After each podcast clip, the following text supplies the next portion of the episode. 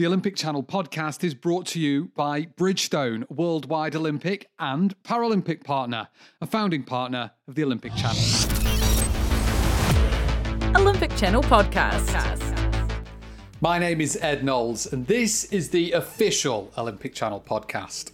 Lots of gold medals today in artistic gymnastics, athletics, badminton, boxing, freestyle BMX, diving, fencing, golf, sailing, swimming, tennis, and weightlifting.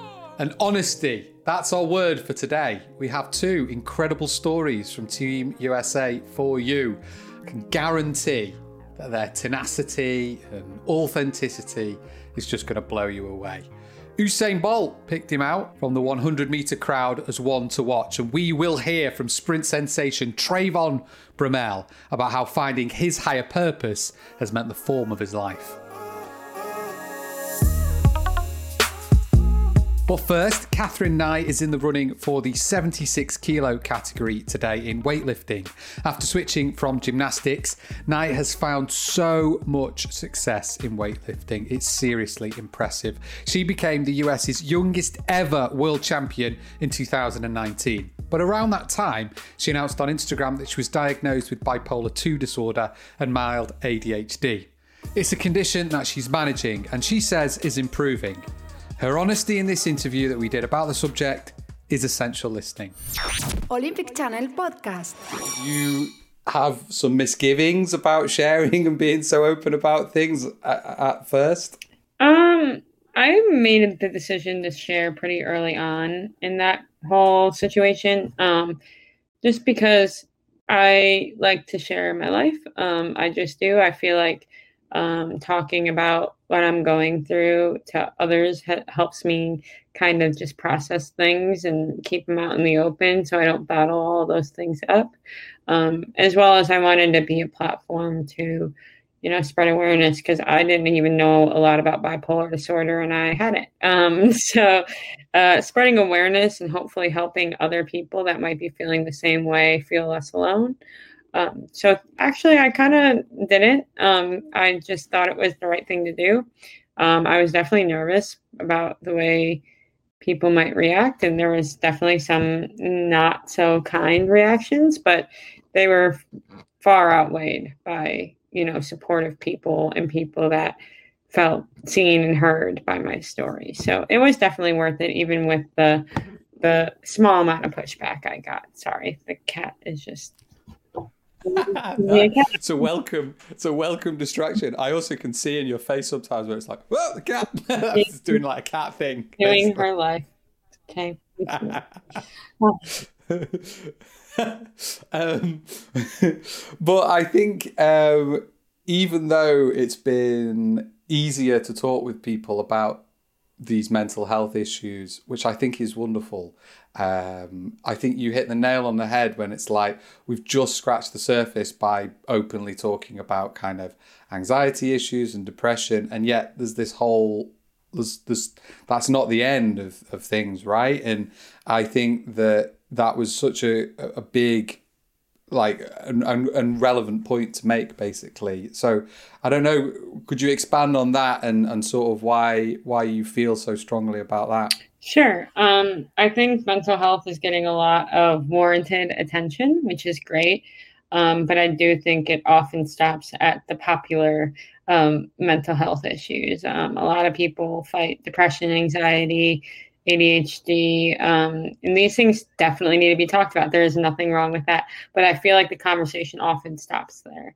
Um, and a lot of people don't even understand something as simple as like OCD, for example. You know, like a lot of people just think it's people that like to be neat, or borderline personality disorder is like used as almost an insult against people that you know might not have the most uh, desirable personality traits but that's not how it works like these things are very complicated and you don't know who has these things and you might not even know it because they cope with it and they put a mask on and they you know present themselves as functioning healthy mentally healthy people. Um, and it's just very important to me um, as a bipolar person to not only talk about depression anxiety all that kind of thing, all those kind of things, but also things that maybe don't affect as many people. Um, and it's not just bipolar disorder. That's important to me because obviously it affects me and I understand it a little bit more. But I see it in plenty of others. Um, and like when I think about bipolar disorder, I mentioned borderline, and there's others, um, uh, dissociative personality disorder. Um, these things are not as common, and people have these ideas that are often construed by society or even media is very um, guilty of this. Like in Hollywood, I see a lot of movies that portray people in certain ways that can be really harmful to an entire community of people that suffer with that mental health issue. Um, I've just seen it time and time again, and I just think it can be really harmful to have these conversations um, that don't stem around real life uh, experiences and not just one person that's a celebrity or a movie or a fictional story because um, that can be really harmful and it can make people out to be something they're not. And um, yeah so just raising awareness and making it very much human um, is very important to me. And you know just destigmatizing all these things is very important and especially with people that are struggling you know? Like i feel like we should lift them up and not just judge them you know? So yeah Okay, last question. So to finish off, if you pick a number between one and thirty-five, I will um, provide you with our like random question. Give me a number. Let's do twenty-two. My age. oh, 22 is a nice one. I don't think we've had this one yet. What is your most treasured possession? My dogs. I think I think that counts as a possession. Uh, I have two German shepherds, and um, they're my life. They're my little. They're not technically emotional support or service animals, but like they are. they're, they're great. So um, I don't know. They they cheer me up on my best days and or on my worst days, and then I'm they're there to be cute and fun on my best days. So, like, I don't know. They're just the best. That has been amazing. All right. Have a good day. Olympic Channel Podcast. Do yourself a favour, go listen to that whole Katherine Nye chat that we did. The link is in the show notes. Loved speaking to her. She's in action, like I said, in the women's 76 kilo category. Now, everyone told Trayvon Bromell to give up. He nearly walked away from sprinting altogether in 2018. He's had many, many injuries. Doctors told him to stop. He didn't. He grew up and he says that no one was watching. He and his mother didn't know whether they were going to have a house over their heads from one day to the next after all those struggles and awakening and a newfound faith in Christianity to entering the Olympic Games as the man to watch for the 100 metre title. And I started off our chat by asking him about what inspires him. Olympic Channel Podcast. I like Eric, the, uh, the hip hop preacher.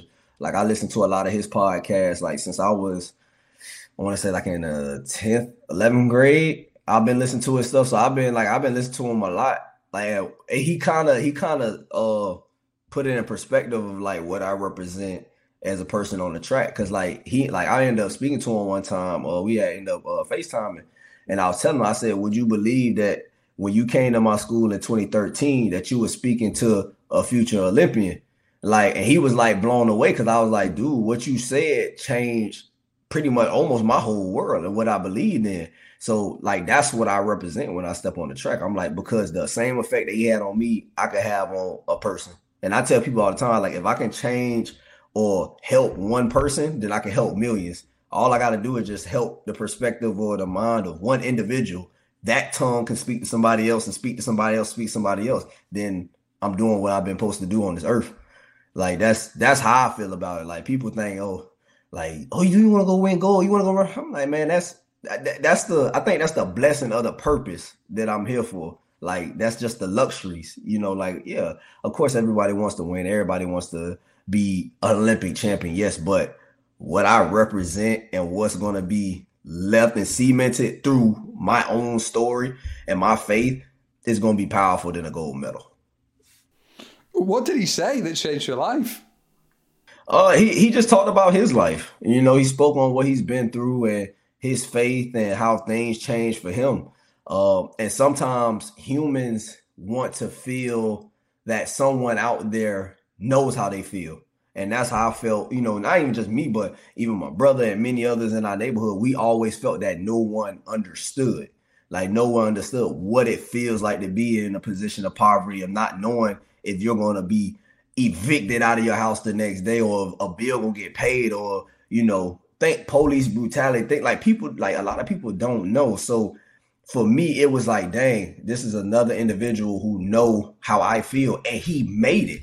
Like, so it gave me some hope. Like I tell a lot of people where I'm from, we don't have superheroes. Like we don't. So it's like, who do we look up to? You know, at the time. So to see that, we like, okay, this man, he was homeless. He slept in a car. Like he didn't have money. And now he's one of the top paid motivational speakers in the world.